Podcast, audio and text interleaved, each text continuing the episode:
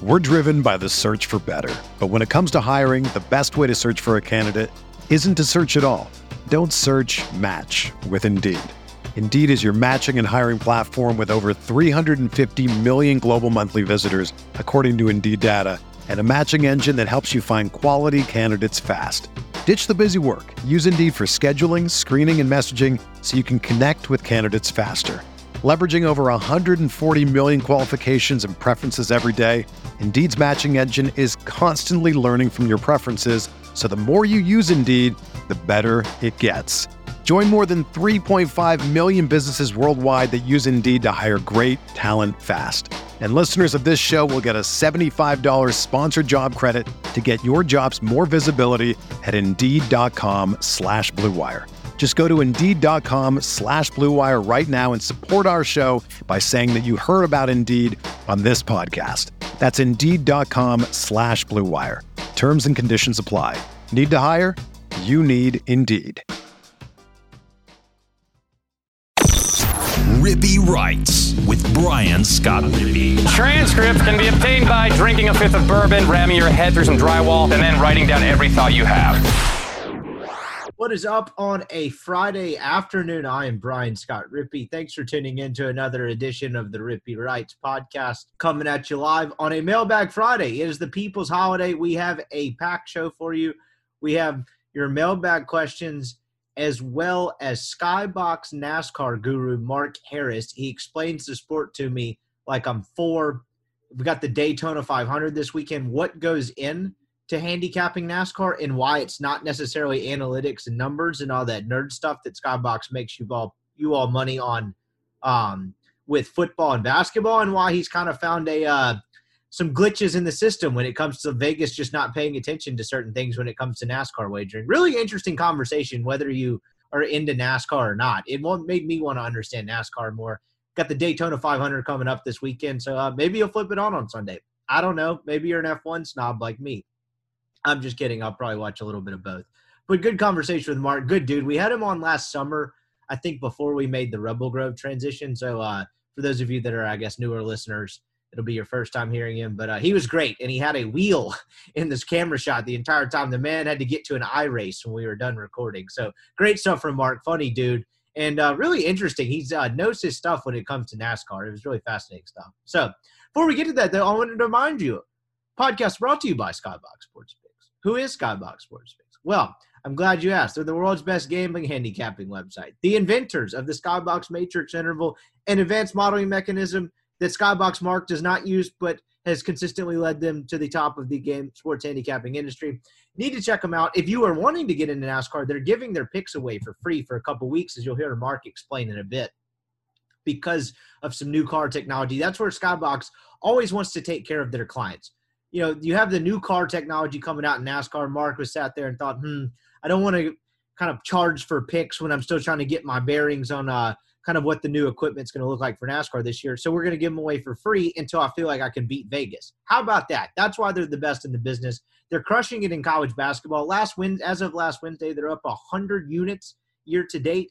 That's uh, a lot, or excuse me, 70 units year to date, and 100 entered this past basketball season up 100 units over the last two seasons. Uh, that'll hunt. That seems good. Check them out. They're going to have a picks package that fits your price range, whether that's month long, season long, you can do, you know, sports centric, whether you want to go all sports. I'd recommend just going with the year long all sports pass. It's going to pay for itself and then some. Look, if you're a degenerate, you are never going to profit in the long term off your own brain and your own knowledge. It's just not going to happen. You need the professionals. Skybox will consistently lead you to profit over a long period of time and allow you to create some supplemental income for yourself while watching sports. What could be better? check them out skyboxsportspicks.com if you use the if you buy the nascar package hit the promo code nascar my listeners if you get the promo code nascar get 30% off that package for the season all other pur- pur- purchases i cannot talk today use the promo code rippy r-i-p-p-e-e and you'll get 20% off any purchase. Check them out. That'll let them know we sent you. They're just giving away free money before you sign up for their picks where they just print you free money. Skybox, America's handicapping website. I just made that up off the top of my head. That sounded awesome. We're going to go with it. Podcast also brought to you by LB's University Avenue across from Kroger. go see Greg. You guys know the deal. Oxford is so lucky to have a place like LB's. It's just a good vibe every time you walk in there. You know you're about to get something awesome that you're going to throw on the grill, the smoker, what have you. You know when you step into LB's, you're about to have a great time because whatever you're purchasing in there is going to be delicious food, presumably shared around the company of great people, and having a good time. I just made all that up on the spot. Maybe I've turned a corner when it comes to ad reads, but if you're a Rippy Wright subscriber, that's rippywrites.substack.com. You get a free new free newsletter from me three to five times a week. We just had a lot of baseball thoughts go out in the Friday newsletter earlier today, and discounted meats. Right now, it's a 16 ounce prime strip for 20 bucks and a five dollar pack of sausage. That's a hell of a way to kickstart your weekend for 25 bucks. Then go show him proof of subscription. He'll get you set up. Then go find your own favorites, crab stuff, mushrooms, all kinds of different cuts of meat, fresh sausage. I love the ribeye sausage. He's got some apple sausage or something going going on right now. I think I saw the other day. Maybe I just made that up, but I'll go check it out. Make sure I'm I'm not a liar. Filet burgers are awesome. Uh, really, just the best place in Mississippi to get meat. It's really that simple. So check him out. LB's University Avenue across from Kroger. Soon to have a second location in the central Mississippi area out there in Gluckstadt coming this spring, right? For the uh, nick of time in the heat of SEC play of baseball season. That's peak grilling season. So be on the lookout for that. Check them out. LB's proud sponsor of the show for quite a while. All right, here we go. Lead off hitter, Rippy Writes podcast. LFG shirts checking in again. Consistent mailbag contributor. If Ole Miss were to make one facility improvement, academics or athletics, what would you build? They could build a wedding reception venue out in right field like they did. I was wondering on the internet earlier on Friday, what's the vibe at that place? Is anyone, do we know anyone out there listening that sits in that thing? Is it Sigs Inside? Is there a cash bar? Is the band playing Brick House? What's going on with the tent? I want to know everything possible about the tent out in right field. I don't understand it. I was told by Chase earlier today that apparently people pay, that's not a student's thing. Apparently people pay a lot of money to sit in said tent behind the students. I don't really understand that one. I'm very confused about this uh, facility out there in right field. It's the closest thing to Area 51 that you're going to have in Oxford. I just don't understand anything about it. Like, it doesn't make any sense. So, if someone that sat out there or maybe sat in the student section and could give me like a quick keen eye on what the hell is actually going on out there, I'd appreciate it as far as a serious answer to this question, if Ole Miss were to make one facility improvement, academic or athletics, what would it be? I would do the football stadium. If money weren't an issue, I would make a new football stadium. I saw that they, you know, kind of, not kind of, they released the renderings of like what they're going to try to do with uh, Vaught Hemingway Stadium. Because right now, if you look at Vaught Hemingway, it kind of looks like a cross between a spaceship and a hodgepodge of random ass football renovations through the years that don't really make a ton of sense. I think it's probably time to strip it down and make it an uh, entirely new stadium. But again, also understand that these things are not free or not cheap, certainly not free. And so I understand them trying to make the best of it and renovate it. And what you're going to see, as you saw in the renderings, is more luxury seating and honestly going smaller. Now, what do you think? Why, how could Vaught Hemingway get any smaller? It's not necessarily in that case smaller. I just think that's the general trend of stadiums and in general as the home viewing experience, particularly for a sport like college football gets better is you're going to see smaller stadiums with more luxury and uh, viewing experiences and amenities. And I think that's what Ole Miss is trying to do with Vaught Hemingway. I don't know what the capacity is going to be when that's done, but they're putting like suites kind of below the boxes on the home side. And there was something else that they got going on there that I can't remember. But I think that's probably the trend. And so I think that's kind of, I wouldn't say hot on the topic of athletic facilities, but they're trying. I think that's the next big project up, and you can see why because it badly needs it. And you know, people aren't going to games at the same rate they were. This was a pre-COVID problem too. We've talked about this a lot. This is not some you know novel, nuanced take that I have here, but like that someone else has not already discussed. But it's it's hard going to games. Like you know, if you don't have a place to stay, you're going to shell out a bunch of money for a hotel you go out and have dinner, it's going to be a lot on Friday. Or if you're even if you're just going over the game on Saturday, concessions are expensive, parking's expensive, and you go through all of that just to and when the alternative is to watch it on a you know two hundred dollar fifty five inch TV in the comfort of your own home when you have beer in the fridge and whatever food you want to eat, and then as soon as the game's over, you just flip it off and go to bed. Like eh, everyone at the college and pro level is struggling with that, and so I think there's a common theme amongst these new stadiums is it's a lot of luxury comfort seating. You know, if you're going to pay for the experience to go watch a game in person, which I still think there is much value in that. Clearly, people are not just going to stop going to games. You know, stadiums, schools, whatever, are going to have to make an effort to make people comfortable and make them want to come. I think the day and age of, you know, some luxury seating and then just 70,000, and I know that's a large number for Vaught Hemingway, but just in general, your college stadium, metal bleacher seats, I think those days are, are dwindling because no one wants to do that. Um, it's just too much easier to watch the game at home. So that was a long and winded answer to your question. Uh, you also followed it up with a great idea. Why would they not host fraternity and sorority uh, functions at said tent? Uh, we need to know the dimensions. I need a, a, a spy, a mole, eyes on the ground to explain to me what that preposterous looking thing is in right field and why it makes any sense. That's true. Maybe it becomes the new Castle Hill on campus, or that's technically off campus. I guess that's why you can bring booze out there. So, you know, who needs to take that uh, drunken bus ride back and forth down six for, for sorority and fraternity foremost? Just throw it right there. You got a wedding reception venue right there. You could do it as a game's going on. How about that for a half baked idea? Why have these stadiums not had like this area you can rent out and do like a wedding reception. What would how sick would a wedding reception be during a Saints game or during an Ole Miss game? Just saying. sounds dumb, probably is, but I've had dumber ideas. All right, keeping it moving. Caleb Sailors, whose ass should be redder from a flaming hot seat, five or Kermit? The answer is still five, but with each loss, I guess the picture gets a little bit murkier because it's an interesting situation that basketball has put itself in because I've I hit on this I guess a little bit on the Thursday show or one of them earlier this week after the Tuesday night loss. I don't think Keith necessarily wants to fire Kermit, but it's getting to the point where like if they lose Saturday or most of you listen to this, you know, today or whatever it is at Georgia, I'm not sure how much of a choice he has. I mean, this shouldn't be that bad. I mean, he had that kind of cringeworthy quote where he says this is a NCAA tournament team fully healthy. And it's like, dude, you're down a true freshman and then Robert Allen, a Samford transfer, who's have never no huge real sample size at the you know high major level. Like it's it's not like you're completely decimated by injuries. And all they had to do was be confident in it, this not bottom out, right? They get the road win at LSU three weeks ago or whenever that was, and that's when the game where you lose Ruffin, but you get Joiner back immediately after that. And what Joiner's doing – five weeks removed from back surgery, playing 30 something minutes a game with a 33 point game mixed in is, is pretty remarkable.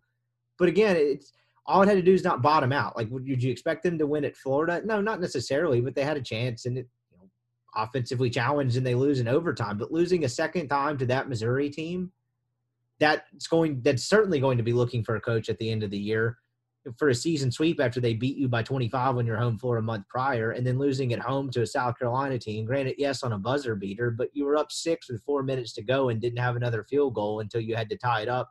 The Ole Miss was up six with 4:23 left, and then went four minutes and 22 seconds without another field goal until the Joiner layup tied it at the end. Like it's it, it it's bad. It's a bad product. But like you, you need if you won those two games, and the rest of the year, it's kind of like okay, you just right the ship and you know, it's make or break for him next year. But if you lose on Saturday, if you're Ole Miss, you're probably going to lose nine in a row to end the season, and that's something you can't sell. And you know, it's I guess what would be the selling point if things hadn't bottomed out for Kermit? It's okay. Well, we have Ruffin, we have Murrell, we have Joiner and we can build around that next year. Well, the problem is as that they haven't been building around it, right? Their evaluations in the transfer portal have been bad, but hey, you'll get one more crack at it. Well, if you lose nine in a row, I don't know if you deserve the chance to get Nick another crack at it, make it right. And then Kermit goes in the press conference and throws Murrell under the bus for the way he played defense on the th- on the possession that led to the half court shot and the inbounds pass. That's a guy you need to keep around next year. Probably not worth it to throw him under the bus in an irrelevant conference game in February. But hey, that's just me. But with all that being said, I still lean that the Kermit gets another year to fix this to where Mike. I don't know for certain that it's Omaha or bust, but man, it certainly feels that way, barring to them getting to game three of another super and something crazy happening. So I think Mike's seat is certainly hotter. If you ask me who thought their seat was hotter, the answer is definitely Kermit, because I'm not 100% sure Mike Bianco has the internet. So I don't know. Should be an interesting couple weeks for uh, both the baseball and the basketball program as we kind of wade into this thing. Um, so keeping it rolling. Here we go. Brent Ferguson regular mailbag submit uh, question submitter. Over under 0.5 home runs for Ben Van Cleave. Uh, apparently, we've made this a thing. I guess this got some pretty good traction in terms of feedback for a for a question. Um, I'll go over. I would say Ben Van Cleave gets him a home run this year. The most intimidating looking singles hitter in college baseball, Ben Van Cleave. Not necessarily uh, a threat to stretch it to the gap when he puts one in the gap unless it gets to the wall. So very dangerous singles hitter. I'll say my man Ben Van Cleave gets over a half a home run. I think he gets his first collegiate home runs this year. Keeping it moving here, Justin Bush checking in. Have you ever used the Traeger pellets to smoke a cocktail? What? Uh, am I missing something? Smoke a cocktail? That's not the. Well, I don't really uh, smoke that many meats. I'm not very, or that. I don't even know if that's proper English. I uh, I don't grill a ton. I live in an apartment kind of in the middle of the city. Tough for that to happen. I do kind of like grilling when I have the chance to. I have not advanced to the Traeger. I don't know what smoke a cocktail means. Um, I've seen that vaping shit where you can like inhale alcohol. I'm not to say that I've tried that or anything, but uh, I've seen that. I know different kinds. Of, I don't know what smoking a cocktail means. So no, I've never used a Traeger pellets to smoke a cocktail. Is that a thing? Someone's gonna have to chime in. I'm sure I'll get a follow up on that. I have no idea. All right, here we go. Justin Bush, if checking in again, if you were to take the pills from the movie Limitless, what skill would you want to perfect? Uh, I have never seen the movie Limitless, but I did a little bit of research on this to where basically this guy takes some pills and like is like able to like perfectly recall things and is able to analyze things at a ridiculous rate of speed. Sounds like Adderall and steroids, but what have you. What skill would I like to perfect? I'd like to become a scratch golfer. How about that? Probably a pretty lame one. But like if we're not talking superpowers here, I'd probably like to be able to do that. Uh, probably get better at this whole podcasting thing. Feel pretty confident in my writing skills, but probably get a little bit better at that. Maybe read a book. Um, but yeah, I'll go become a scratch golfer because I don't have much of a better answer for that. Does that count as creative problems? I don't know. Bubba Watson always says he's an artist with paintbrushes and all that bullshit because he hits a power a power fade, and can uh, hit a pretty uh, solid draw as well. So sure, that is, uh, I guess, my answer to that one. I feel like I did not reach the full potential of that question. Poor man's Taft checking in here regular mailbag listener and question submitter. He's always taking us down a wild road, and he didn't disappoint this week. You ready for this? I was walking down the aisles of Ace Hardware one day and came upon the custom keys, Miniware College thing, UM, Ole Miss, Mississippi State, and USM keys. Upon further examination, the Southern Miss key was in fact an Iowa Hawkeyes key. Who do you think is to blame? The local Ace Hardware or the corporate office? Uh, I'm going to go the schools because I am pretty sure that someone double check me on this. I'm pretty sure there was some litigation not too long ago between Iowa and Southern Miss over how similar their logos look. Now, could this come on down on the Hayes? Like, could this be Ace Hardware's Hardware's fault thinking it's Southern Miss and they get Hawkeye, or the manufacturer's like, hey, these idiots won't know the difference? I don't know, but they are similar enough that I'm pretty sure some sort of court filing was filed about it. So I don't know whose fault that is. Um, you know, are you sure it was an Iowa Hawkeye? Are you sure your eyes weren't deceiving you? I don't know. John Ashton Hicks checks in here. Hot take for the Ole Miss 2022 baseball season.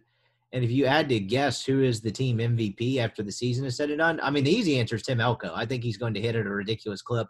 You know, what he did last year, leading the team in home runs despite missing the games that he did, then coming back and playing the remaining whatever it was – with one ACL was uh, pretty remarkable. So I think the answer is uh, Tim Elko. You know, that would be pretty valuable for Ole Miss, right? If he has an all world, the all-monster, like monster-ish type of season, that means Ole Miss's offense probably lived up to its potential, barring something you know pretty catastrophic. Now, if you're asking like maybe what would be the most valuable for Ole Miss if there was a team MVP and who won it, I'd say Derek Diamond. Um, if Derek Diamond becomes a you know legitimate Friday night guy in an SEC that's a little bit in flux from a pitching standpoint, that's probably the most valuable thing Ole Miss could ask for because I think they'll be okay at the back end of the bullpen.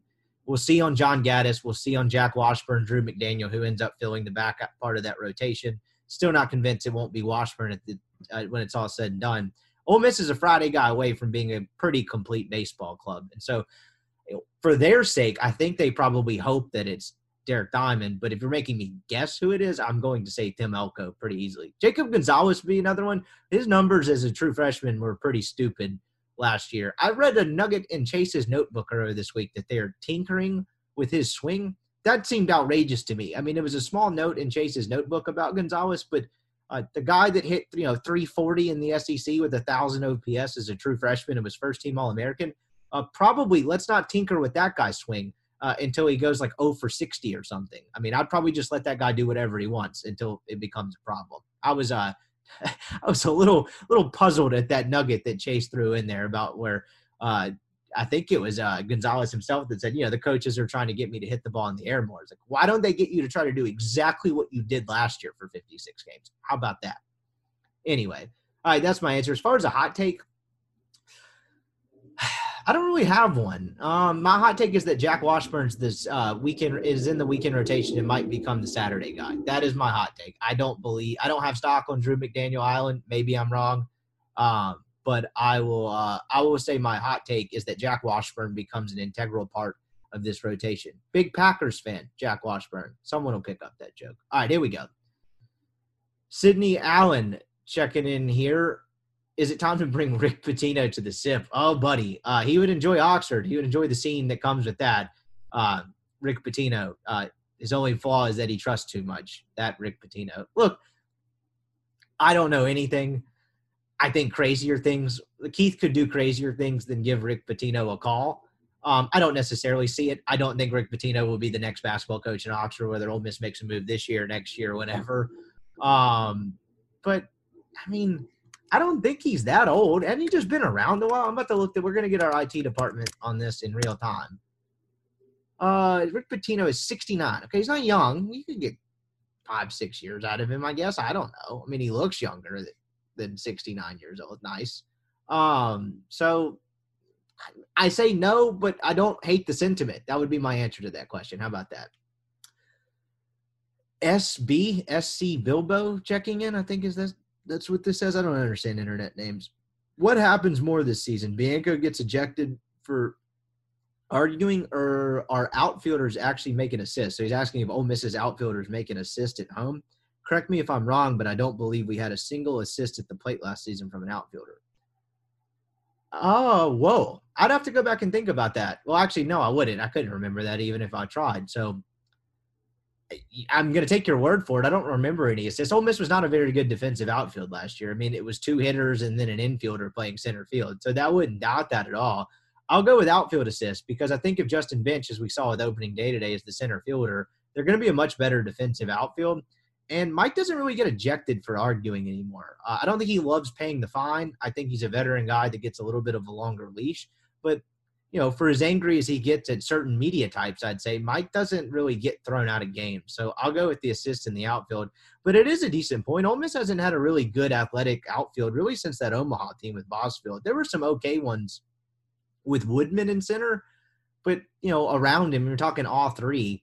Um, that was kind of the last one where you're like, this off this outfield is a defensive asset for Ole Miss. So they haven't had that in a while. I don't think they'll be great this year, but I think they'll be okay with McCants and Wright and Bench and center if that sticks. And you know, I mean, Kevin Graham, no secret, is in left field because of his bat, but he's not an awful fielder. I mean, he's not offering you that anything Thomas Dillard couldn't. So anyway, I I think that could be an advantage though when you get to TD Ameritrade in Omaha. I say if uh, when if they get to TD Ameritrade in Omaha, it's a huge ballpark that's kind of different than any other ballpark that any other team plays in the sport until you get to Omaha. And so having a fast outfield is an advantage. Uh, I remember a Bousfield couch. I think that it, first game against Virginia that changed the course of that game. Ole Miss ultimately lost it, but it really kind of saved their bacon at that point.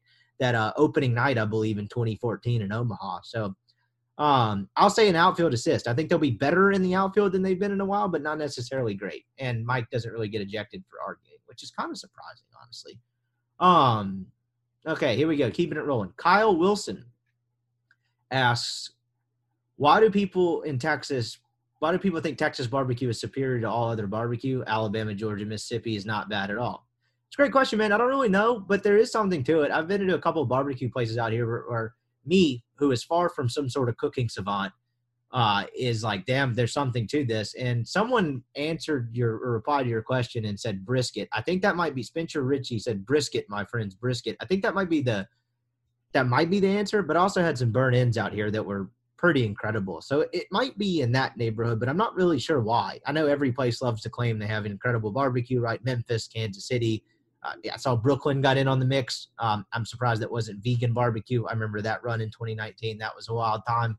Um, but I don't really know. But there is certainly something to it. It is very good out here. I, you know, I wouldn't say I've experienced on the scene of Mississippi, Alabama, Georgia barbecue. Look, man, you go anywhere in the South, you can find a hole in the wall barbecue place. It's pretty damn strong. But there is something to the Texas barbecue. I don't know exactly what it is, but I've walked into a couple places here and been like, wow, this is this is great stuff. I'm not gonna, you know, put it on the internet and say best barbecue wherever because one, I don't care. Two, I'm not that desperate for likes, and three, I don't know enough about the barbecue scenes. But there is something to it. It is very good, and I notice it more than you know living in Mississippi and close to Alabama and close to Georgia my whole life. So I don't know. There's something to it. That's probably a uh, question for someone smarter than me to answer.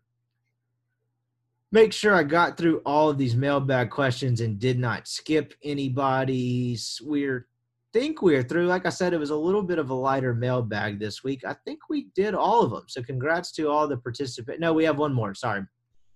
I missed one. Name one reason Auburn football, Ole Miss football, is not going to be bowl eligible going into the Auburn game. So that's the game where they play the East opponents, then they get Auburn at home, and then the rest of the schedule is the West. I don't know. I think they should be. I mean, I guess you could make a case that you know Georgia Tech sneaks up on them. That's a weird non-conference road game. Kentucky's losable, but um, you know, outside of that, I think they should be six and zero. Oh, and what happens from there is going to be fascinating. So uh, I guess the one reason would be Kentucky's good and comes into Oxford and gets a win, or Georgia Tech sneaks up on them. It's really about the only answer I got for you there. Um, all right, that is all the mailbag questions. I appreciate everyone participating in Mailbag Friday.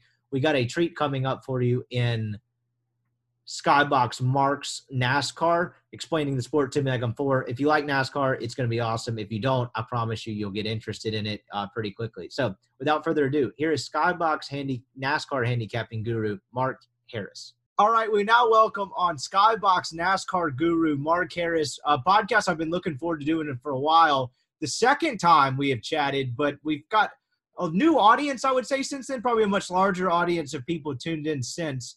Skybox Sports Picks, you people hear me fumble through that ad read at the top of every podcast. This is the brains behind Skybox's NASCAR operation, which I remember when I first heard of you guys, I was like, how the hell do you even bet on NASCAR? And Rob was like, trust me, this guy's awesome. You need to get him on the podcast and explain not only NASCAR, but how you wager on NASCAR. And I was like, I'm all in. What's up? How are you, my man? I'm good, man. I'm uh I'm we're we're four days away from the Daytona 500. So, um, you know, that's that's the biggest race of the year. NASCAR starts with uh, the Super Bowl uh, of their race. So I'm I'm heading down there uh, tomorrow, and I'll be there all weekend. So I'm I'm excited. That's awesome. So. Did, I could have this wrong. I remember from last time. That's something you and your family have done for a while. Don't you go to Daytona pretty much every year? Yeah, so I'm only about an hour and a half north of Daytona. Uh, my dad started taking me when I was young, like 03, 04. Um, and then when I became, when I got into high school, um, I, I haven't missed a, a, a 500 since. Um, I go down every year. Like tomorrow night, I'm going down by myself just because uh, they got some qualifying races, an hour and a half. Um, so yeah, I haven't missed a, a Daytona 500 since 2012. Um, and you know, I've been, I don't plan on stopping anytime soon. That's awesome. So we'll run through your background. Some of I'm sure some of the listeners will probably remember from the summer, but probably some new ones in there too. You were from Jacksonville. You were a college. You played college football, did you not? I did. Yeah, I played D two ball over at uh, University of West Florida in Pensacola. Okay, that's what I thought. So, football player. How does a football player become passionate about NASCAR? So it's funny. So uh, I actually went to my first NASCAR race before I suited up in pads and played my first football game. Um, I was like four or five when I went first NASCAR race, but I always loved it. It was always like a side passion. Um, even though I'm only an hour and a half north of Daytona, which is like the mecca of NASCAR, I don't. I didn't really have any friends that were in NASCAR. Um, so it was always kind of a side thing. And then when I got older, uh, I really dove into it and really loved it. And then when I was in college, um, I, I, was introduced to the, the gambling world. Um, and, you know, I knew so much about NASCAR and I just loved it. I watched it every week. And then I, I found out that I could wager on it. And I'm like, okay, this could either go one of two ways. It could be unbelievably profitable, or it could be so bad that I, am not gonna have I'm not gonna be able to watch NASCAR again. Um, and so, you know, this was like 2015, 2016. Uh, I just would throw five bucks on an on an outright winner, long shot, or ten bucks, whatever. Um, and so, you know, I, I, have always just held on to it for my whole life. Is you know, I, obviously I love football. I'm a huge Jags fan, uh, born and raised in Jacksonville. Um, but to be honest with you, NASCAR is like if I had to choose football or NASCAR, I would choose NASCAR. I know that sounds absolutely crazy, but I would. That's awesome. And so it's funny, you got the wheel going up in the shot. You actually have an iRace after this. Like you were NASCAR through and through. We got on the Zoom, you're like, let me remove this wheel. And I was like, absolutely not. The wheel is staying in the shot. You have an iRace after this.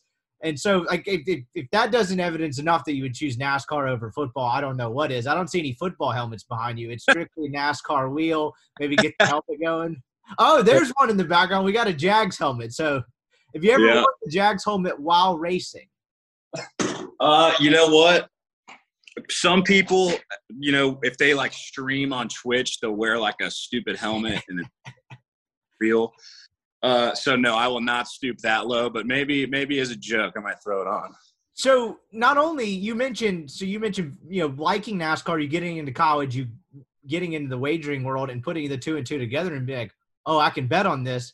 It can go one of two ways. Well, now you're working for a handicapping site, raking in money, doing this as the actual house, and that's what's so fascinating to me about what you guys have going on at Skybox in a number of different ways. Is we have millions and millions of people that bet on all different kinds of things and wager on all different kinds of things. And the reason that industry continues to operate there as it is is because we're all idiots and we all lose. But then there's people like you and Skybox who kind of figure out how to do this one smartly, responsibly, and two, three are good at it. And so there's probably a lot of real estate from the first time you put five bucks on a long shot because you like NASCAR and you like betting how did you become a gambling sharp when it came to NASCAR? What happened? So at let's let's go back to Skybox. So he runs all he, he has algorithms and he's right. statistics based and all that. Um, it's there are some guys out there in the NASCAR wagering world that that do run algorithms. However, they're it's all about knowing the product and knowing the equipment and knowing the driver that I don't think hard statistics will do anything.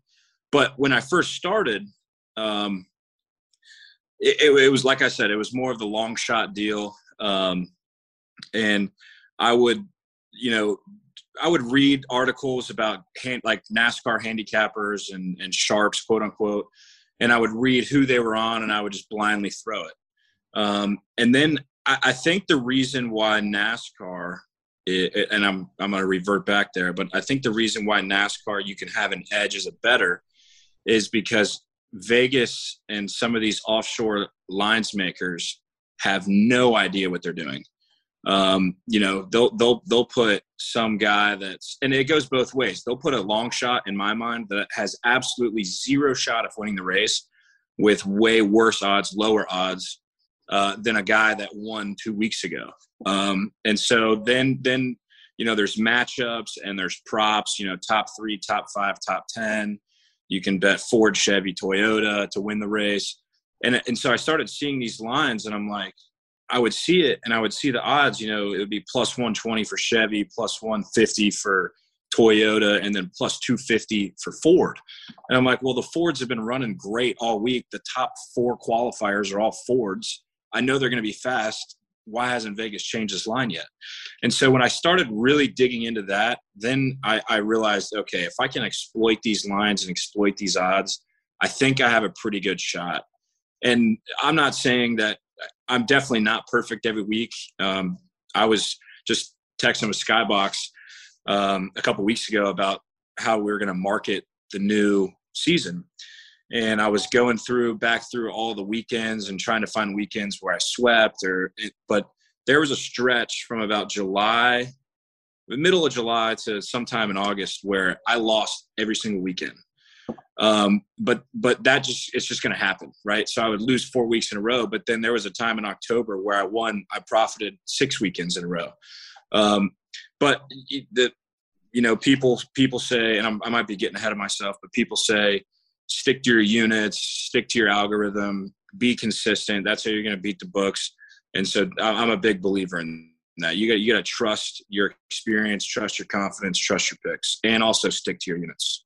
Yeah, I remember us talking about this last time. That was the fascinating aspect of it. Was it's like in a sport like I mean any other team sport, football, basketball, baseball, you name it. There's all these statistics available, and that's what goes into these algorithms, right? I mean, I'm not saying DVOA is what you base like a, a football bet on, but like there's so many advanced statistics in any of these team sports to where racing it makes sense right? Like there's no hard statistics really in racing. Like i get that guys are faster and slower on different tracks and things like that but it very much is just following the sport and knowing the sport. Like it's not like a you know baseball probably the whole moneyball thing probably proved that baseball is kind of loosely a math equation in some ways but like when you're racing that's not the case because the variables change all the time and there's all this kinds of different shit and so it's fascinating that like you found a niche in what like the square who does football does. Like he thinks he follows the NFL and he's probably going to be good at gambling. And look, if you follow every aspect of the NFL, you're probably going to be okay.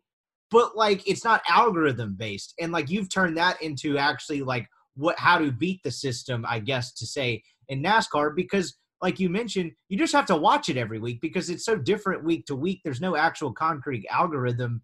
But at the same time, like how long did it take you to get confident in the fact that like oh i actually am good at this like i'm good enough to do this as a handicapper i'm good enough to profit long term basically going on your own gut is short selling it but just going off of your knowledge versus some formula which is kind of what everyone is used to when it comes to sharps and pick sheets and all that in your kind of normal team sports if that makes sense yeah, so I don't know exactly when I started really believing in myself. It was probably my senior year of college and um, you know, the year after that, um, where I realized, you know, I had a little bit more of a bankroll and I could, I could, you know, up my units a little bit.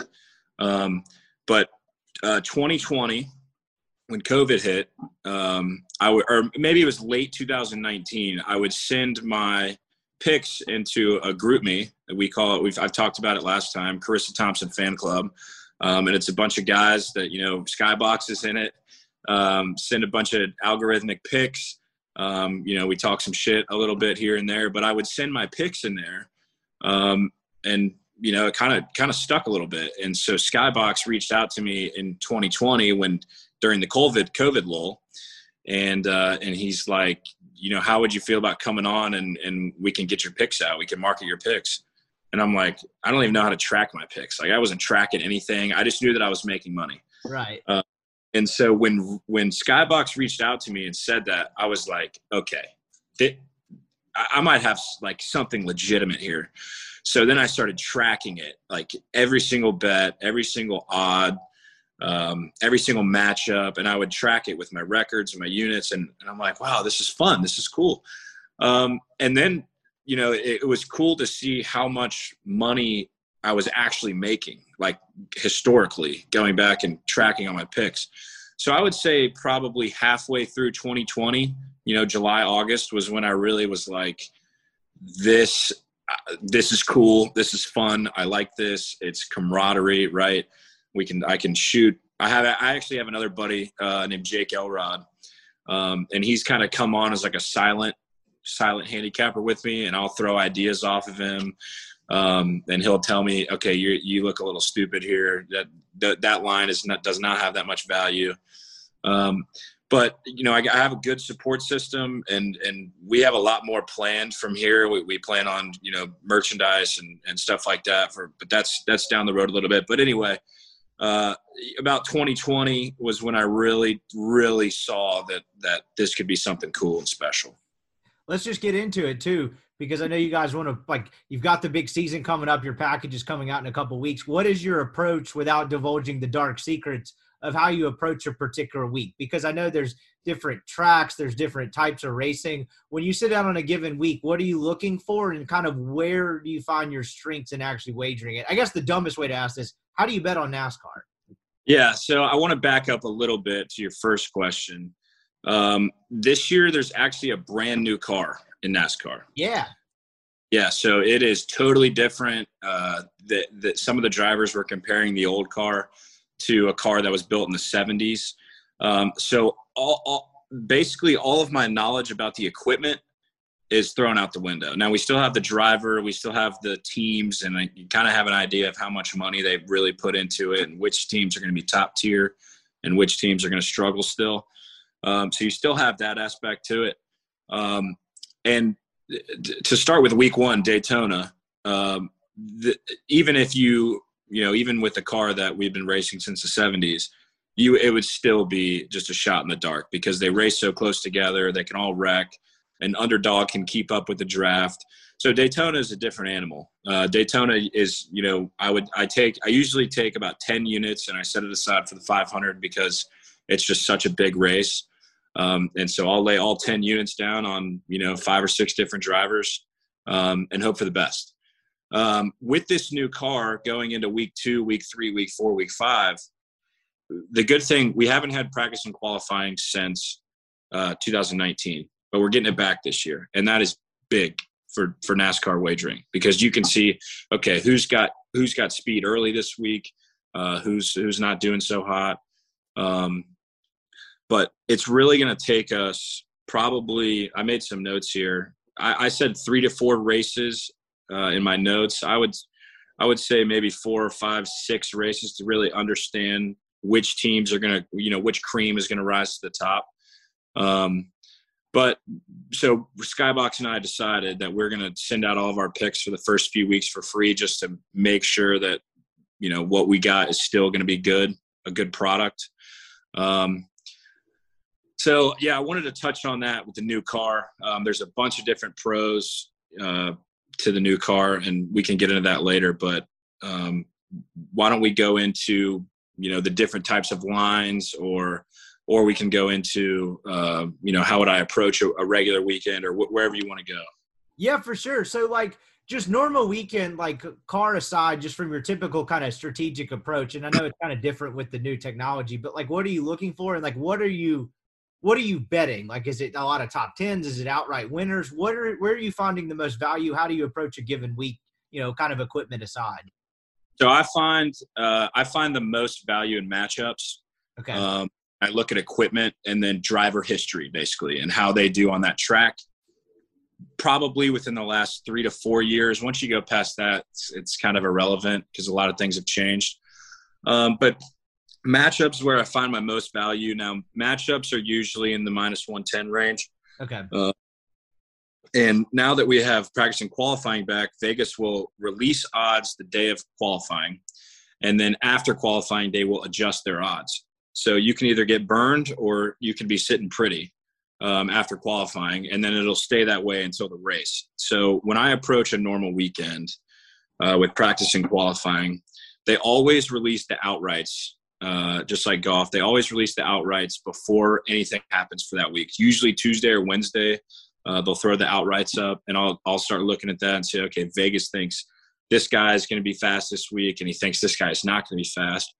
Um, and I kind of correlate that with what I think is going on in my mind. I'm saying, okay, I think Kyle Busch is going to be fast this week, but Vegas thinks he's going to be a 10th to 12th place car, and I think he's going to be a fifth place car. That's where I would find value. So if Vegas thinks he's going to be 10th, 10th to 12th, and his top 10 odds are even, say for example, that would be a massive bet for me. That would, and I have units, one unit through five units, but uh, that's kind of what I'm looking for is okay, what does Vegas think they're going to do with that this driver is going to do for this week? And then what do I think they're going to do? And then I will take, you know, after that, then I'll look at the matchup odds and the top three, top five, top 10.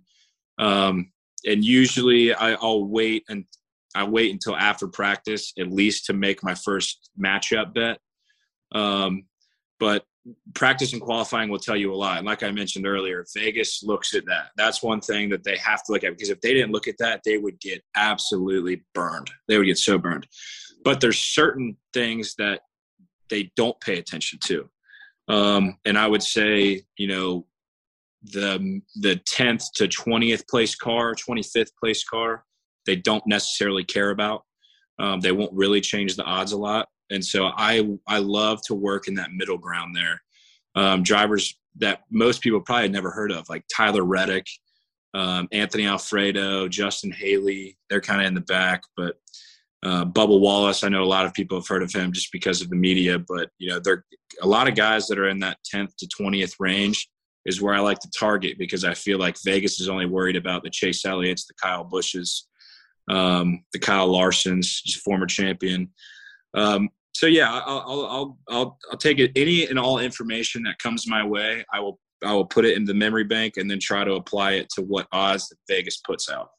So that's fascinating. The last part of that you said in particular, because like it's such a unique like sport. Like in football, like when you have like a bad beat or a line is three and a half and a team scores late to win by four or something like that, you're like, God damn, those fucking guys in the deserts again. That doesn't sound like it's necessarily the case with NASCAR. It's not like those dudes got us again. Like it seems like it's a little I don't want to say more of an even battle, but like do you, do you like the average NASCAR better probably doesn't look up like a football guy and go, "How did they know?" Well, no. The answer, the ultimate answer is no. But uh, there was a race last year that I can recount, recall, and it was I had a, a, a max play on Anthony Alfredo. To, it was a matchup. Anthony Alfredo to finish in front of Josh Berry. I think Josh Berry was filling in for somebody, and it was an awful equipment, you know, mismatch and it was a road course and anything could happen on a road course like dude could get spun and they wouldn't throw a caution and your race is over and it was literally the last lap of the race. Anthony alfredo was running in this inside the top 10 which never happens for him. He's running like eighth and he gets turned on the last lap no caution. Josh berry is in 32nd and he comes and passes him and wins the well, i lose the matchup on the last lap. So that would be an example okay that, that makes sense. Yeah that no so yes, there are bad beats. Um, but from a from a, a, Vegas standpoint of how did they how did I lose that by the hook? Like right. that that obviously doesn't happen. Um, but there's definitely definitely bad beats. That's for sure. Okay, so let's get into it as far as it this year and kind of get in the car a little bit. But first, you so that's fascinating because I didn't actually when I was talking to Skybox before the season or whatever, and I was like, okay, how do y'all want to kind of roll out the NASCAR package? He's like, actually, we're not going to roll out the package to the end of the month. We're going to be giving them away for free for a couple of weeks. And I was like, that's interesting. And I never really asked questions like why. I was like, all right, whatever, whatever you guys want to do. That's definitely new car driven, like as you just alluded to, which is fascinating to me because I would have never thought about something like that. Let's start there because I don't know if you've known since the last time we did a podcast, I am now a racing expert, and my credentials are that I watch Drive to Survive on Netflix. All right. F1 they had this whole deal where they're having a new car this year. And I know they have minor technology changes every year, but I think this year sounds major to where it's a new car. Is that similar to NASCAR? And when is the last time they rolled out like a completely new car? How does that work? So let's touch on F1 for a second. I am by no means an F1 expert. I'll flip it on on Sunday mornings and watch it. I, I know more than probably the average American, uh, definitely. But yeah, like you said, they change their technology every year. Um, the, nothing ever stays the same. They're very intuitive. They look forward. They're always looking for the next and best and greatest.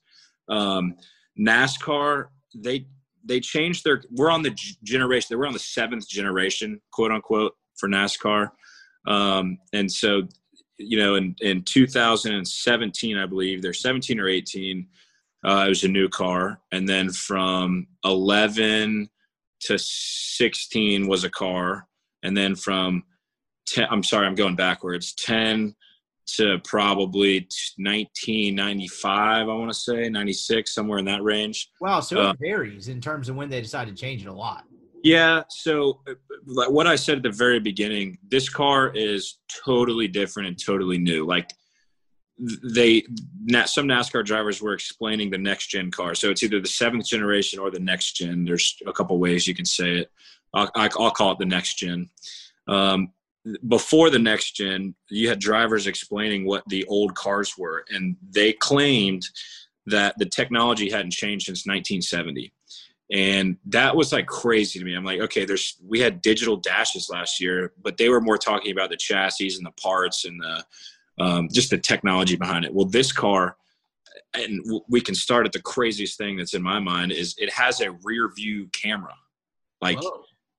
the there's a there's a mirror on the top like any other car would it's very long and, and skinny but then on to the right of the dash like where your speedometer would be to the right of it there is like a foot long screen inside the car that has literally you can see right behind you. And so the reason they did that is because with the new car, the visibility with the spoiler in the back and in the back window, you couldn't really see out. Like you could see blurbs, but you couldn't see, you know, definitive objects. So they put a screen in there.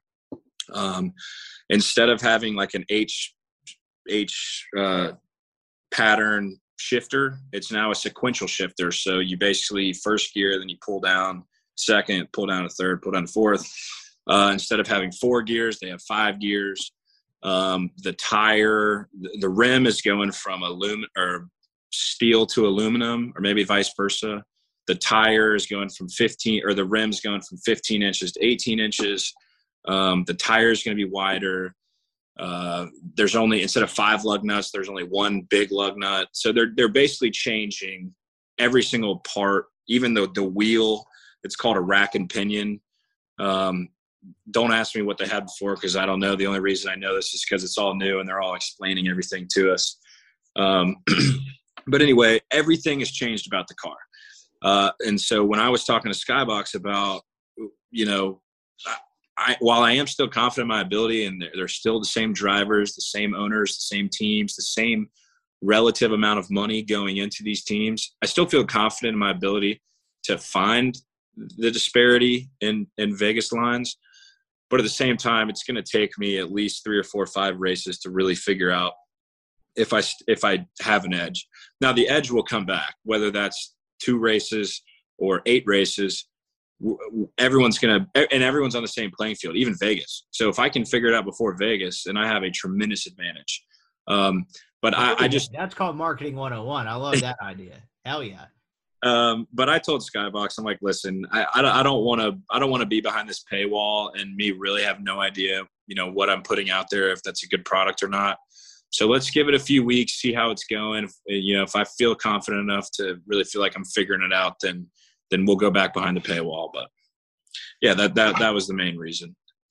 And so you can sign up now, promo code NASCAR to get 30% off. Those will eventually be behind the paywall, correct? And then you will just start raking in the cash because you guys will figure it out before Vegas.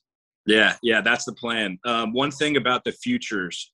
So I put out a futures card. I don't believe it's gone out yet, but I think it's going out tomorrow. Skybox handles all that because um, he's he's just got that mind that works like that. Um, but the good thing with NASCAR is the futures odds typically stay up most of the year uh, for the championship. Um, but some of the futures picks um, you have to get in before Sunday. Um, and so that's one thing that I will tell people while we're giving out our week to week picks for free for the first probably four weeks, I would guess. Uh, some of the futures picks have to be in before Sunday the twentieth, um, and so that that's going to stay behind the paywall because I do I do feel like, and I'm not going to give away my secrets, but I do feel like I still have a good idea of how. Well, I'm going to. I think veterans are going to uh, excel in this season. I think the veterans are going to be able to adapt. They've seen a few different cars. So I felt confident in my ability to do that, to pick pick futures. And I also found some Vegas lines where I thought they were pretty questionable, um, and I thought I could exploit them. So that'll that's still behind the paywall for the time being, but they got to be in uh, with DraftKings, FanDuel, Barstool, all the different apps. They got to be in before Sunday the twentieth. There's so many wild aspects about NASCAR to me. Where when I was actually reading up uh, in preparation for this interview today, just and by that, I mean, I just Googled 2022 NASCAR preview at work like five times and read the first two pages of stuff that came up on Google. I figured out about the new car. And then on top of that, every like every other one I read was like, and you're about to hit a stretch of 36 races in 37 weeks. There's no weeks off in this sport, is there? That's something that threw me off. You were racing every week for basically three quarters of the year. Take me through that. And does anyone take weeks off? Like, do the guys up toward the top? Can you? How does that work? How do you pick your schedule? No, no picking. The guys that drive every week, uh, the pit crews that, that travel every week, there's one weekend off, um, and that has been a yeah, it's been a it's been a hot topic recently. Um, so last year we had the Summer Olympics, or maybe it was in 20. We had the Summer Olympics, and NASCAR was has their TV contract with NBC on that part of the year, so they actually got three weeks off. Um, and that was big because that had never happened in NASCAR before. Like, you know, the NBC deal had never had NASCAR and the Olympics at the same time, so they didn't have to worry about it. Well, obviously we've seen with the Winter Olympics, it's on all day and all night long, right? Right. And so that was like crazy. Like NASCAR could take three weeks off and still work. Um, and then last year, I think there were two off two off weeks, and this year, just the way that the schedule, you know, we're going to a couple new tracks. Uh, we're taking away a track here, not a track there. Just the way that the logistics worked uh, there's only one off weekend. And I think, if I'm not mistaken, I think it's Mother's Day in May. Could be wrong, but I know we're racing on Easter. That's a big one. Okay. And some people are a little upset about racing on Easter.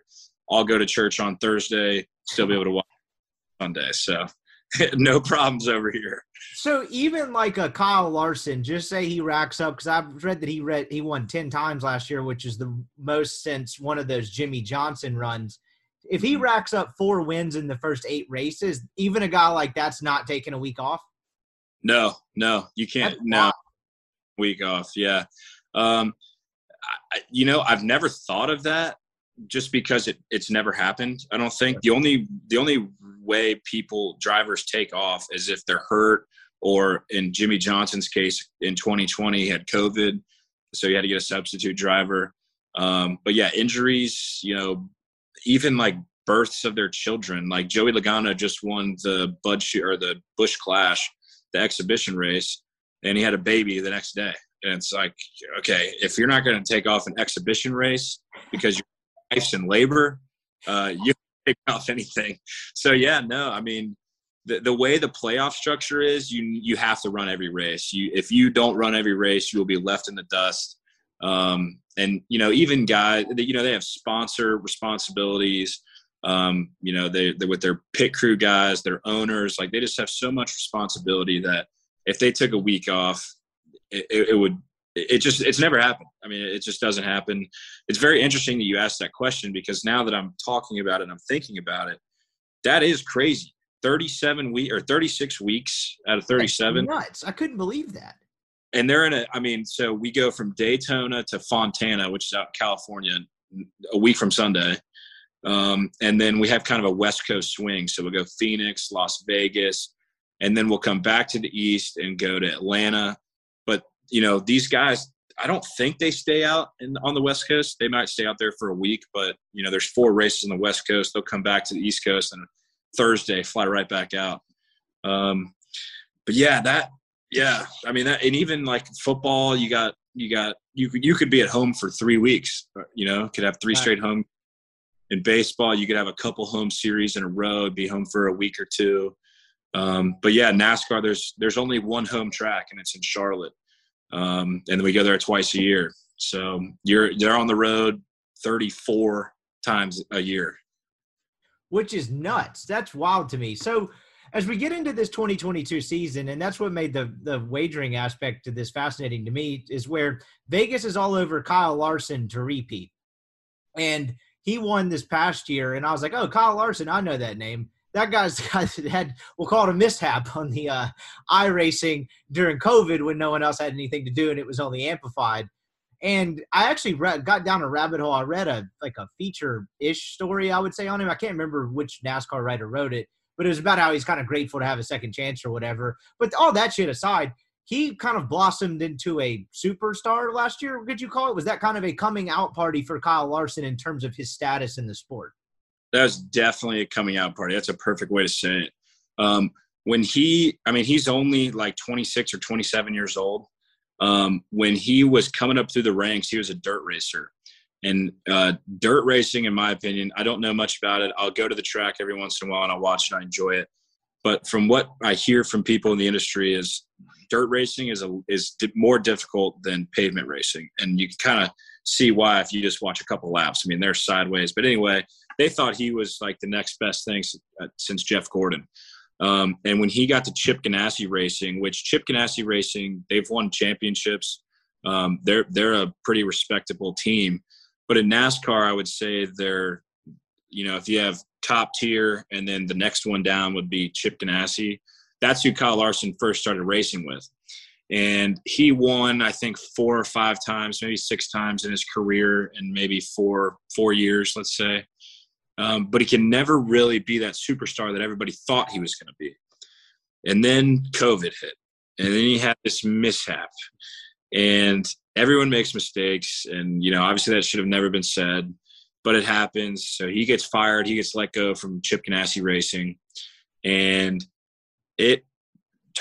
I thought personally he was never going to step foot in this sport again. I thought cancel culture is going to get on top of him. There is no way that he's ever going to drive a car again and just to, in case anyone like missed it, has been living under a rock during the COVID, during the Black Lives Matter movement in the summer, he said the N word on an iRacing broadcast. And so when you were like, I'm just when you said I didn't think he'd ever set foot in the sport again, it happened during that. Not that it should ever happen, but like it happened right at the height height of all that going on, which just amplified it to the nth degree. Yeah, I mean, it was without getting into too much detail. It was exactly like you said, right in the middle of you know when you turned on the news, that's what was on. Um, and yeah, it it it it should have never been said, but it happened. Whatever.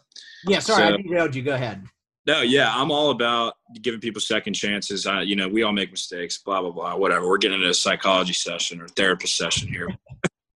so what Kyle Larson did when he got fired is he went so while NASCAR wasn't racing, uh, a lot of these short tracks were short dirt tracks, and that's where he came up in the ranks. Right. And so he would fly all over the U.S. I mean, West Coast, Midwest, East Coast, Southeast, North. I mean, he was everywhere. And it seemed like every time I pulled up Twitter just to see what was going on in the NASCAR world, it was Kyle Larson wins the dirt race again. Kyle Larson wins this. Kyle Larson wins. Kyle Larson got into a new car and won the car he's never been in. And so at that point, I'm like, okay, maybe he's not falling off the map because these NASCAR riders, these beat riders, so even some of these TV people, form like current NASCAR drivers, were retweeting it and endorsing him and getting behind him. And I was like, okay, may- maybe he will come back.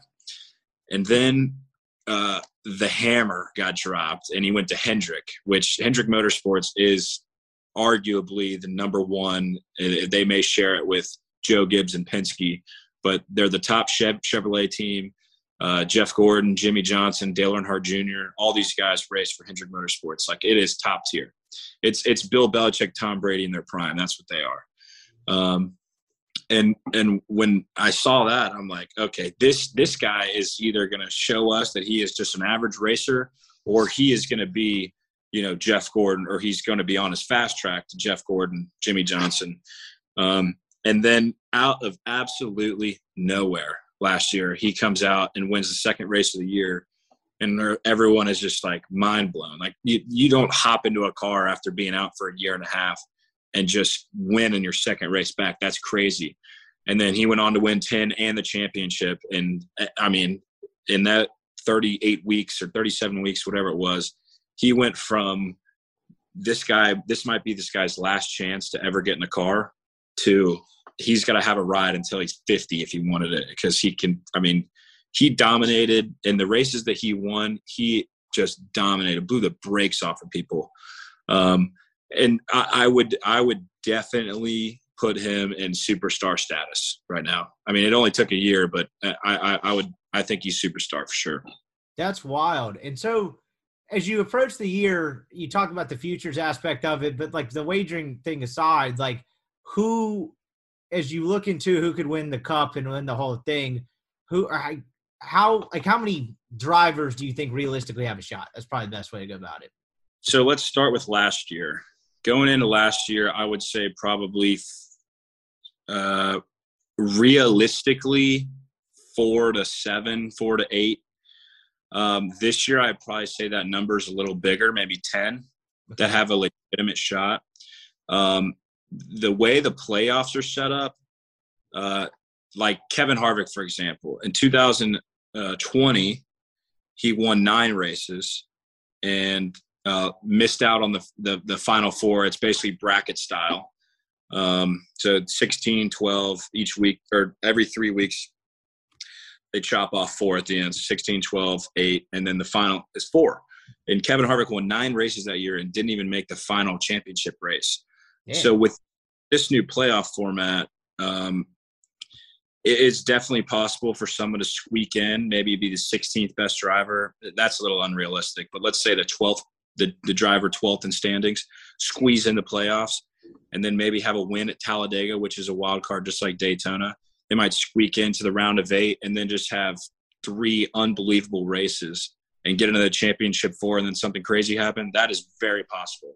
We haven't seen it yet, um, but it it is it's going to happen, and I, in my, my prediction is it'll happen where someone you know will be 50 to 1 you know 70 to 1 in vegas's eyes before the season and then they end up winning because of the way this playoff format is set up. I probably i should have gotten to this before this but it doesn't really matter. Take me through the structure of each week because in, in formula one it took me about four episodes of drive to survive to pick to gather it but hey it's what 20 drivers, 10 teams, two drivers for each team. Take me through the structure of NASCAR races each week because don't they have some variety? Like, can't guys get into a NASCAR race versus the lower one? Take me through how that works. So, Formula One is uh, pretty different than NASCAR. Yeah. There's not very many similarities. Um, and to be honest with you, you've probably seen this. Formula One is big, big, big money. Like yes, huge. it's like a rich person's hobby in terms of investing yeah. and stuff like that. And when like an F1 person looks down at NASCAR, like, look at those hillbillies. Yeah. but uh, but yeah, there's a lot of structure in, in Formula One, and they also have F2 and F3, which is like their feeder system. Um, I always I always relate it to baseball and and how they have the farm league and single A, double A, triple A, MLB. Um, so there's there's you know the, the maximum amount of cars that one team can have is four.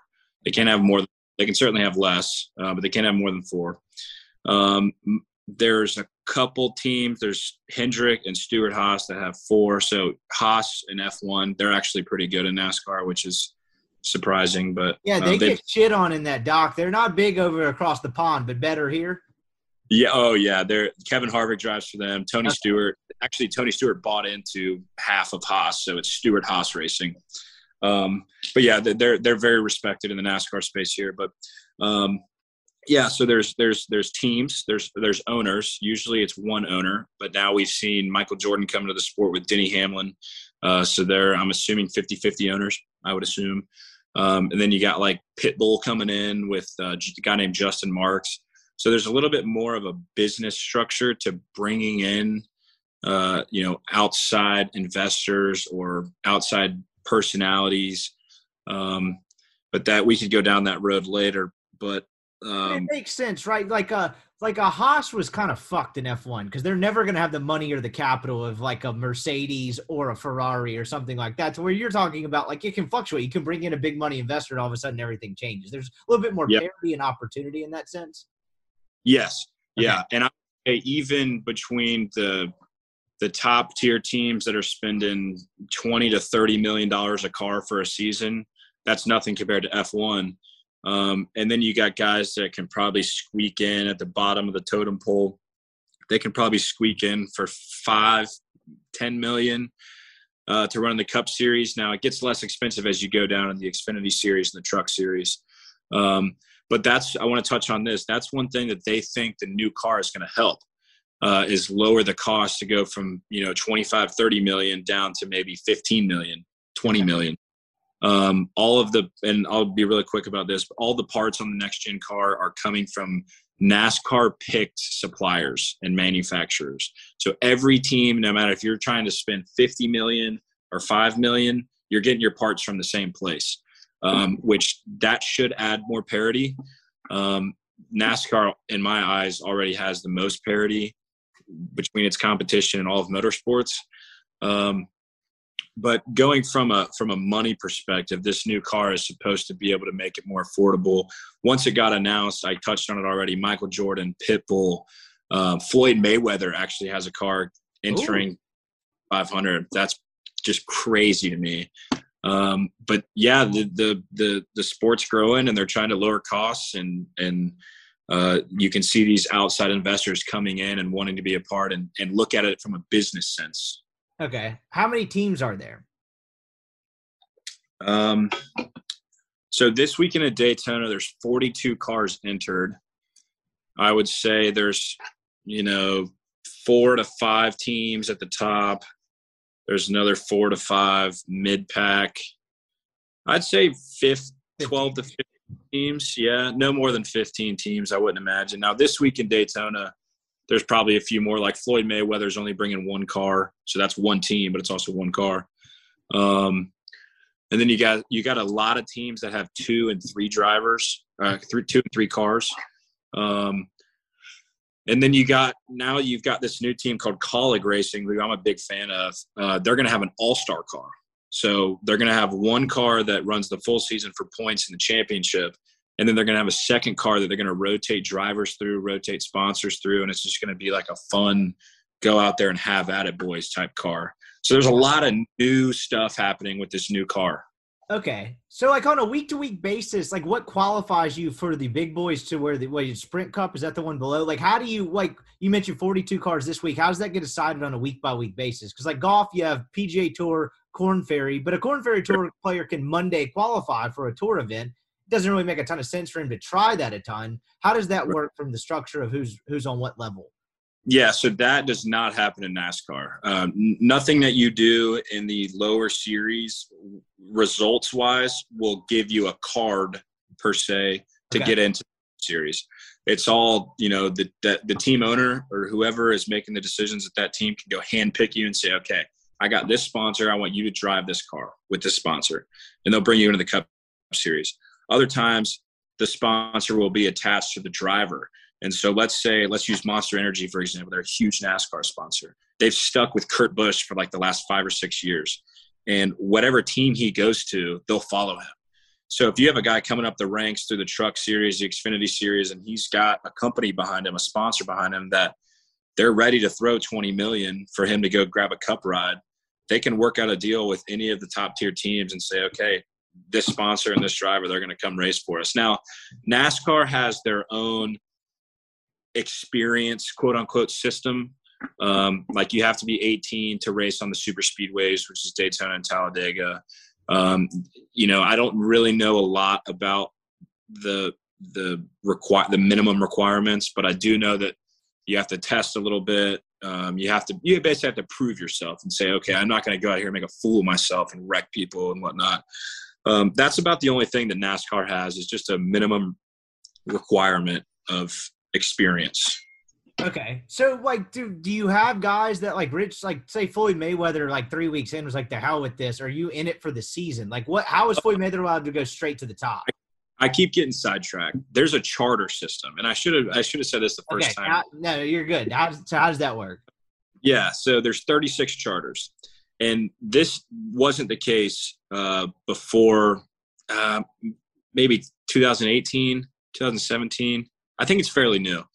Um, in the old days, I say the old days, in the early 2000s, let's say that 50 cars showed up to Daytona to try to qualify for the race. NASCAR said back then it was 43 drivers, now it's 40, um, but only 43 are going to make the race and you you let's say that Jeff Gordon didn't post a quick enough qualifying time, that would that never happened, I don't think. But let's just say in theory, he posted a fast enough qualifying time or he wrecked during qualifying, he's not making the race. So you have thousands of people that are coming here to support Jeff Gordon, and he's not even going to be in the ra- the biggest race that NASCAR has. So NASCAR found that flaw, and before it really bit him in the ass, they developed this charter system. And if if I remember correctly, it, they started off fairly cheap, and at the beginning, it didn't really work out the way that it was supposed to work out. Where the smaller teams that didn't have charters, so okay, all 36 charters are locked into every race, no matter what, right? They they get a they get their fair share of the purse. Uh, they're locked in. They only have to set a qualifying lap. They're in the race. Um, and then anybody outside the 36 teams is called an open team.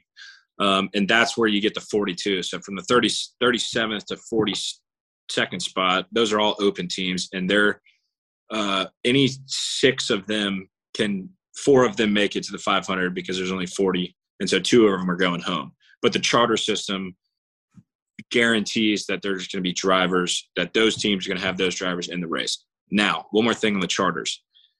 It started out and it didn't really seem like a good idea because you were leaving these open teams like it was preventing Floyd Mayweather from coming in and and getting a team. It was preventing Michael Jordan from just running a, a one-off race with all the money he has, whatever. And then last year, maybe 2020, 2020, but definitely in 2021, there were charters, just the charter, not even the car, the equipment, the employees, just the charter was going for like 10 or 12 million dollars. That's when people were like, okay, this actually worked out. Because if you have that, and I'm sure they have contracts and pieces of paper, but if you have that piece of paper that says, I own a charter, that is worth money. That is literally worth millions and millions of dollars. And and now you you have just substantially multiplied the worth of your NASCAR team because you have charter. Gotcha. So like a team with three cars has three charters more often. Yep. Okay. Yep. So those last five, six spots to get to like 40, 42, is that through qualifying or do you just buy in on a weekly basis? Nope. So Daytona, um, they have single car qualifying. It's actually going on right now, I think. Okay. Yeah. But it doesn't matter. You know, I'll look at the results and that's all I need to know about qualifying. Um, but tomorrow night, there's qualifying races, kind of like heats. And so the people that qualified in an odd starting position, so one, three, five, seven, they'll be in the first heat, and then two, four, six, eight, they'll be in the second heat. And they run 60 laps, and whoever, whatever finishing position, that's where you start the race. For the open teams, there's going to be three in each heat. And so the guy, the two that finish first in each heat of the open cars are starting in the race, and then the odd get the third guy out is out of the race. Um, that's just unique to Daytona. Let's use next week in Fontana as an example. Let's say that there's two open teams. Well, there's going to be more than four. If there's less than four, or if there's four or less, then they all get in. But let's say there's 41. So now one of those open teams is going home.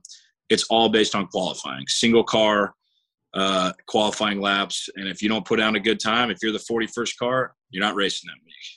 So each basically each week has a, some sort of varying qualifying system to fill out the last couple spots aside from the charters. Is that how that works?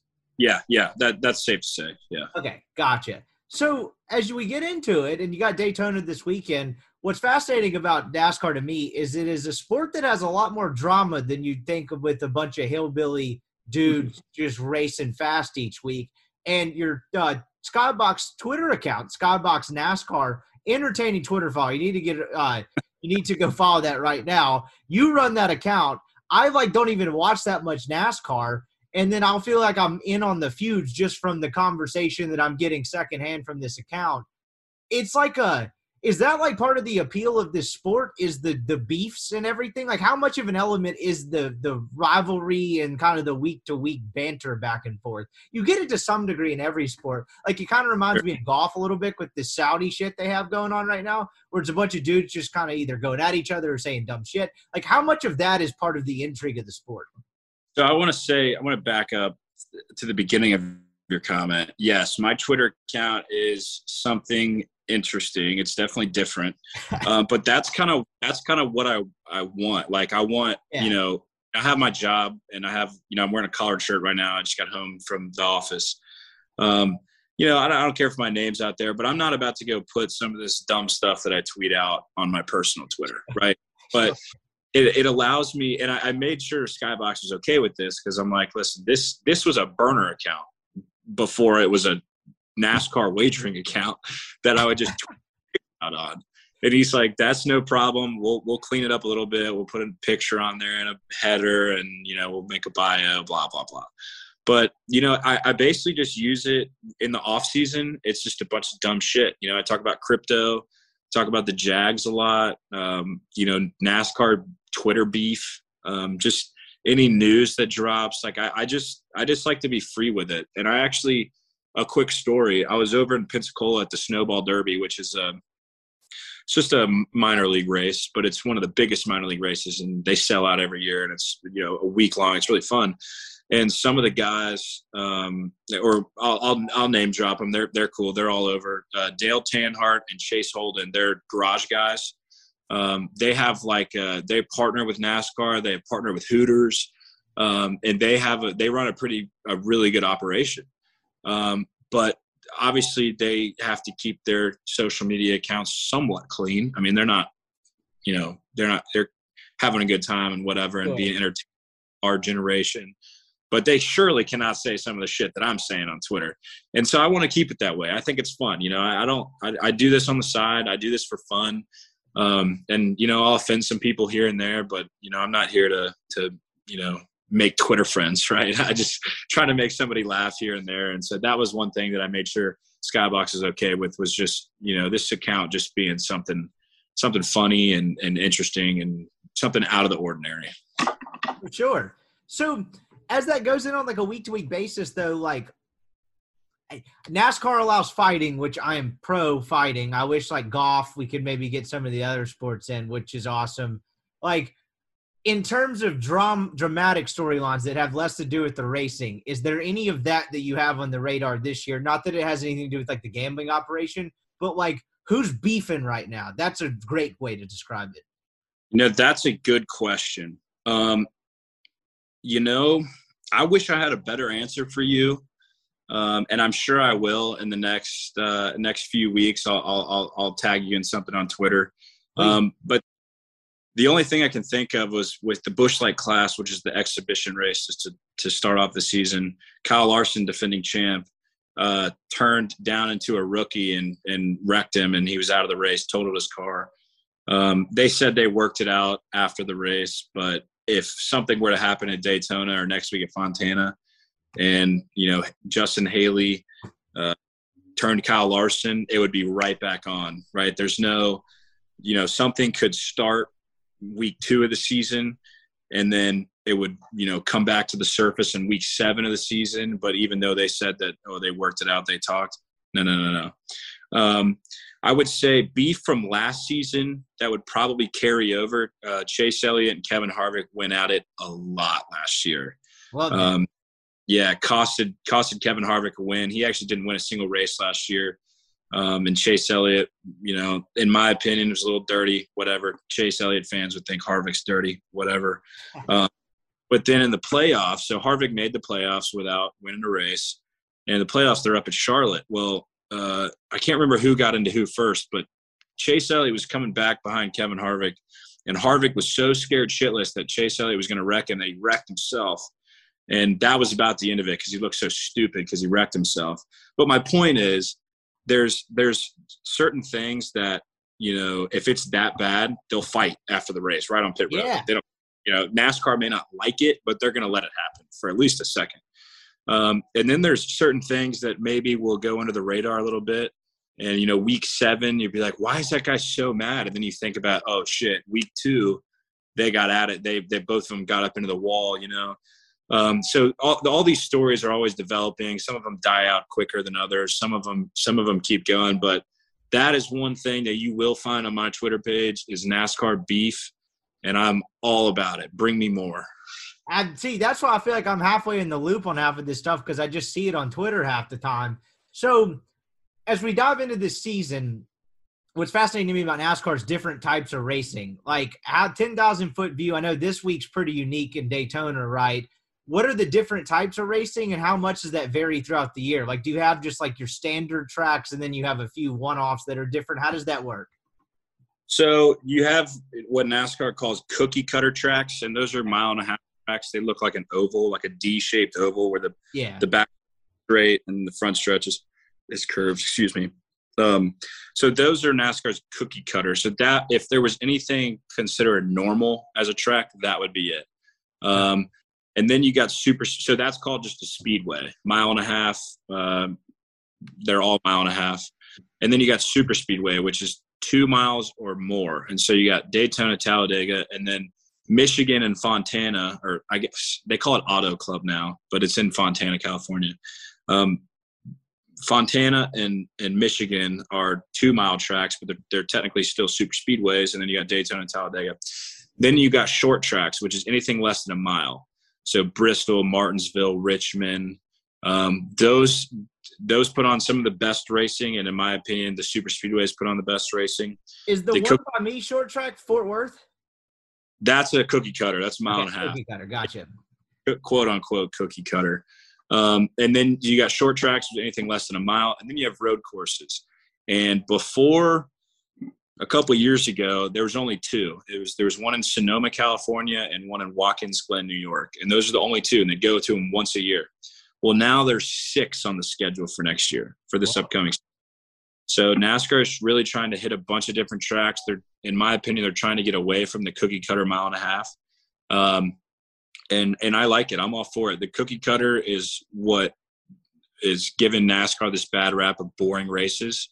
Um, and there's every single year for the last three years, I would say, there's been less and less cookie cutter tracks, and they're trying to hit more variety and more entertainment, um, more parity, I guess, because when you go to these new tracks and these road courses and these new short tracks, you know, you have no idea who's going to have the advantage and who doesn't um, you, you can look at other road courses and other short tracks to, to base your opinion off of and, and, and your experience and your, and your knowledge. Um, but from a true parity perspective, I love what NASCAR is doing right now. Okay, is the uh the they're going to the uh, the track where they have the F one race, right? Is that always been the case? Is that what is what does that count as a road course? What is that? Yeah, that's a road course. So okay. that is the one in Fort Worth is a cookie cutter mile and a half. Uh, that's Texas Motor Speedway. Right. And then the Austin is Circuit of the Americas, which is where F1 goes, which that track is crazy. It's like two and a half or maybe over three and a half miles long. Um, and it takes over a minute to get around the place. And so last year was the first year that NASCAR went, and it was a complete downpour. It was a shit show. It was they had to call the race actually mid race, um, but NASCAR had rain tires, and so they could race in the rain but it got so bad that they had to call the race. They said, "This is so dangerous. This is, we're going to stop it." So I'm really looking forward to Circuit of the Americas uh, next year. Hopefully, it's dry and it'll put on a good show. Um, but some of the new road courses, they're going to uh, Road America up in Wisconsin, Elkhart Lake, Wisconsin. Uh, last year was the first time they went up there. It was a huge success, like over 100,000 people there, all four days. Um, they turned Charlotte Motor Speedway into a, a roval um, so it's it's it's on a cookie cutter track, but the infield has a road course in it. And so they put a wall up in turn one. So when you come across the start finish line, you just take a hard left into the into the infield. And so it's a roval. It's a it's an oval road course or a road course oval. So they'll go through the field and then come back out onto the track in turn two, go down the back stretch, go through three and four in the oval, and then they'll do a little kink right before the start finish line and they'll start all over again. It's crazy. I know you're looking at. Yeah, I know that is wild. That's a lot. To, that's a lot to take in at once. I was about to ask you that. The last week there's a preseason race in a football stadium. How does that yeah. shit work? A football stadium's like hundred yards. What? How does that? How is that possible for a NASCAR? Like, One was thing, going like 140 miles an hour, 150? Yeah, no, not even. But if listen, if if I get to going and I get really fired up about this stuff, and if so I get that was a dumb idea if I well no if I get if I get uh, talking too fast or talking gibberish or whatever, just stop me and be like, "You're talking way too technical or okay. you're going way or whatever." But uh, the Coliseum, so yeah, we they race in the Coliseum now. The the Coliseum is bigger than the, uh, a normal football stadium because it's it's an Olympic sized stadium. Um, I don't know if you've heard of the old Soldier Field, but yeah. the Soldier Field that we know today is not the original Soldier Field um, and that was also an Olympic stadium. And so they're they're you know they're bigger than 100 yards. They're probably 130 yards, 140 yards.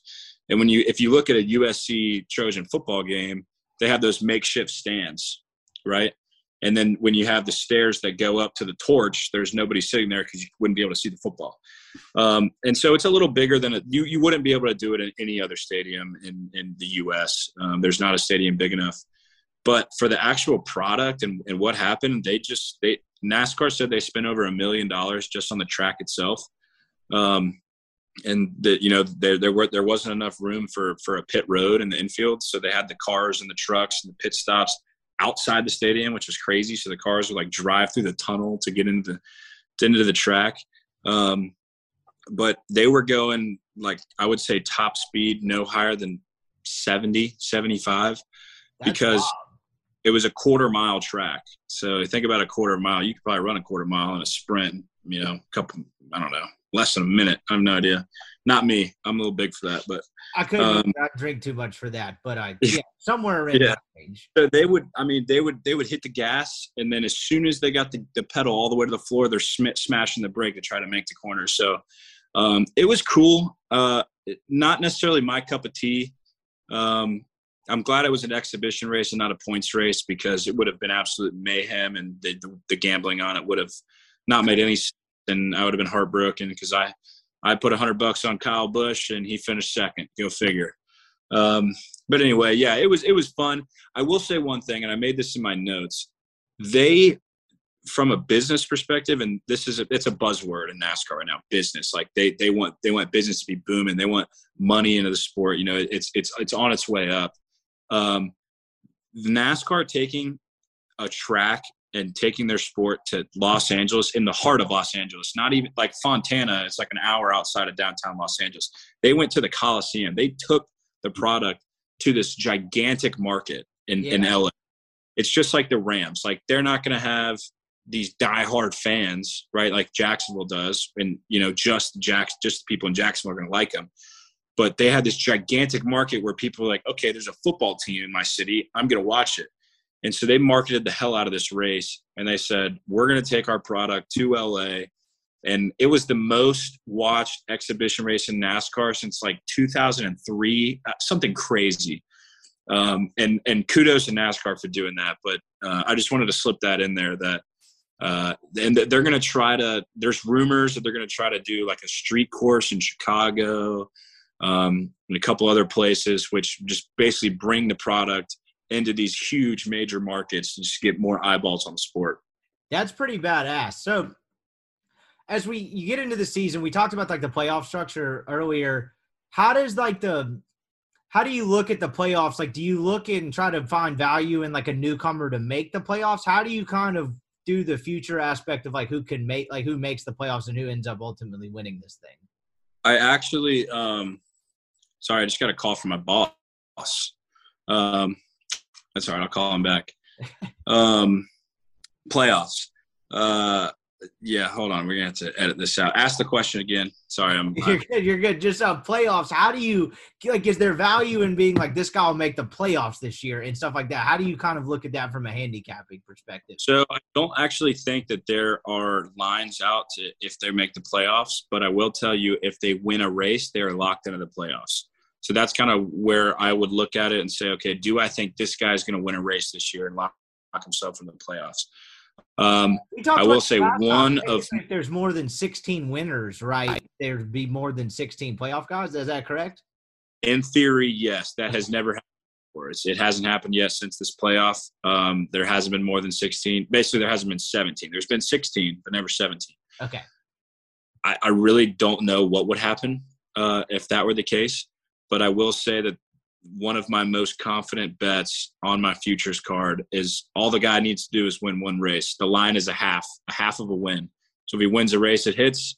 If he goes winless, it doesn't hit.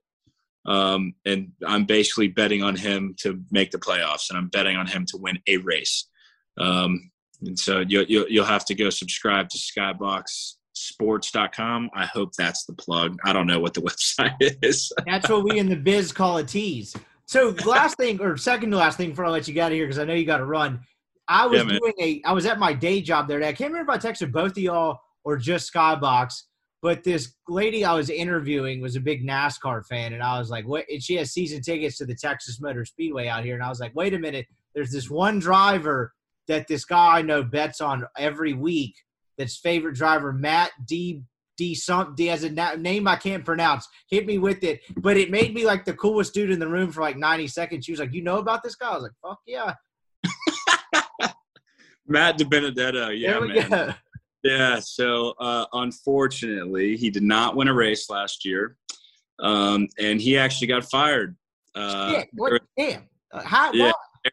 well, there's a young guy that came in with Okay. sponsorship and money, um, and it was more of a long term play, I think. And and he he doesn't he doesn't bring sponsorship to the table, but it's funny you bring him up because he got a truck ride, and the the truck's hat just came in, Oh, and we so got the hat right here. So you're on the merch team. How close are you to this guy? You got eyes on the inside?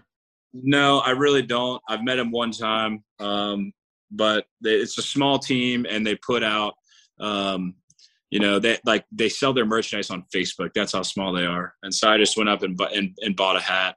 I didn't think it was going to be in town uh, in time for the race. The truck race on Friday, um, but I'm pretty fired up. It doesn't look like a hat that I would really wear, but um, yeah, yeah.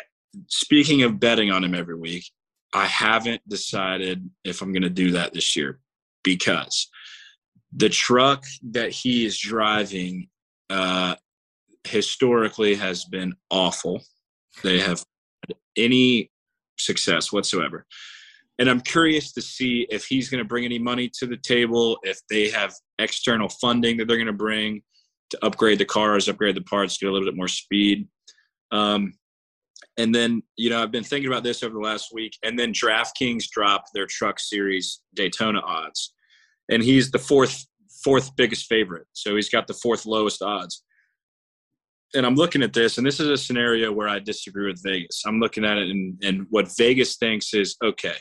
They see a guy that's been in the Cup Series for the last five years coming down to the Truck Series, but they have no idea what kind of equipment he's in. He's in awful equipment. Now he's still my driver. I'm still a fan of his. I'm still going to root for him but there is no way that he should be the fourth favorite. There's just no way. It would be like in golf. There's more golfers, but it would be like uh, fourth favorite. Name it for for the Genesis this weekend. I mean, they're a heavy hitter, right? Right. It just not going to happen. Um, but anyway, it, you know, I could be wrong. I could be eating my my words right now, and he could have brought more money, and they could have bought all new trucks and hired a bunch of genius engineers. Who knows? Um, but I that's an example of me thinking Vegas is completely wrong. Last thing before I let you run, I meant to ask this earlier. The money in NASCAR. The, my favorite, probably golf saying Kevin Kisner when he was asked about like, do you play to win every week? He's like, yeah, kind of, but like, have you seen what they hand out for 15? What are we talking payout wise on a weekly basis? All right, so back in uh, 2017, they uh, they stopped releasing uh, the purse money. Wow. There's rumors that, and I this is my opinion as well, but there's rumors that it, the sport was dying so badly that they did not have enough money to, you know, golf. The purse of the players what 15 million or something out Yeah. here in Ponte Nuts. you know, the Daytona 500, you know, back in the early 2000s was probably the purse probably 10 million. And then unfortunately, I think it lowered. And so NASCAR was like, okay, we can't, we can't show people that we're dying right now in 2007. The economy is booming. We can't show people that we're dying. So they basically kept, uh, um, uh, they went private basically. So they, they reversed, they, they were public and then they said, well, nope, everything's going to stay with us. Now, I would say in a guesstimate that now drivers have salaries. So that's one thing that's different than every other individual sport. They do have salaries. Um, I would say Chase Elliott, Kyle Larson, um, Kyle Busch. I'm saying they're bringing in 10 to 12 million, 15 on the high end a year in salary. Then you got, you know, endorsement deals, probably another million or two and then the way that the the payouts work per race whereas a golfer you know you might have some expenses some travel expenses you got to pay your caddy um, you might have to pay your trainer whatever it is in nascar i would I don't know this for a fact but i think most of the money from each race let's say they finish first and they get a million bucks um, i would say probably half probably more than half would go back to the team um, to reinvest. Now, I don't know that for a fact. I could be totally wrong. I could look like an idiot right now. Um, But it's But- salary based. So like even like the 35th car is a pretty good gig in terms of like, you know, your average American and the salary they're raking in. oh yeah, yeah, yeah. If you're if you're last, yeah, you're at least making probably half a million, three fourths of a million. You're, you're yeah, You're yeah, you're chilling. Um, I up the other day. So the truck series drivers, they Google the there's this the the article that I read estimated that the top truck series drivers make a million, 1.5 a year. Um, and so I thought that was, you know, if, if, you know, you can make a living and they only race like 23 times a season. Um, Wow. shit, you can, So that truck can make- series, you're you're raking in seven figures if you're at the top of it. if you're at the top, I mean, you got to be like, like, um, for example, Ron Hornaday, that's an old name. Um, he would, I mean, he dominated the truck series for probably five, six, seven years. And so that he had sponsorship coming and endorsement deals, and they knew that he was going to win. And they knew that people, you know, there's hundreds of thousands and I don't want to say millions, but there's hundreds of thousands of people that will watch the truck race, and those sponsors get those eyes on that truck, and they know that truck's going to be at the front of the field. That's tremendous exposure.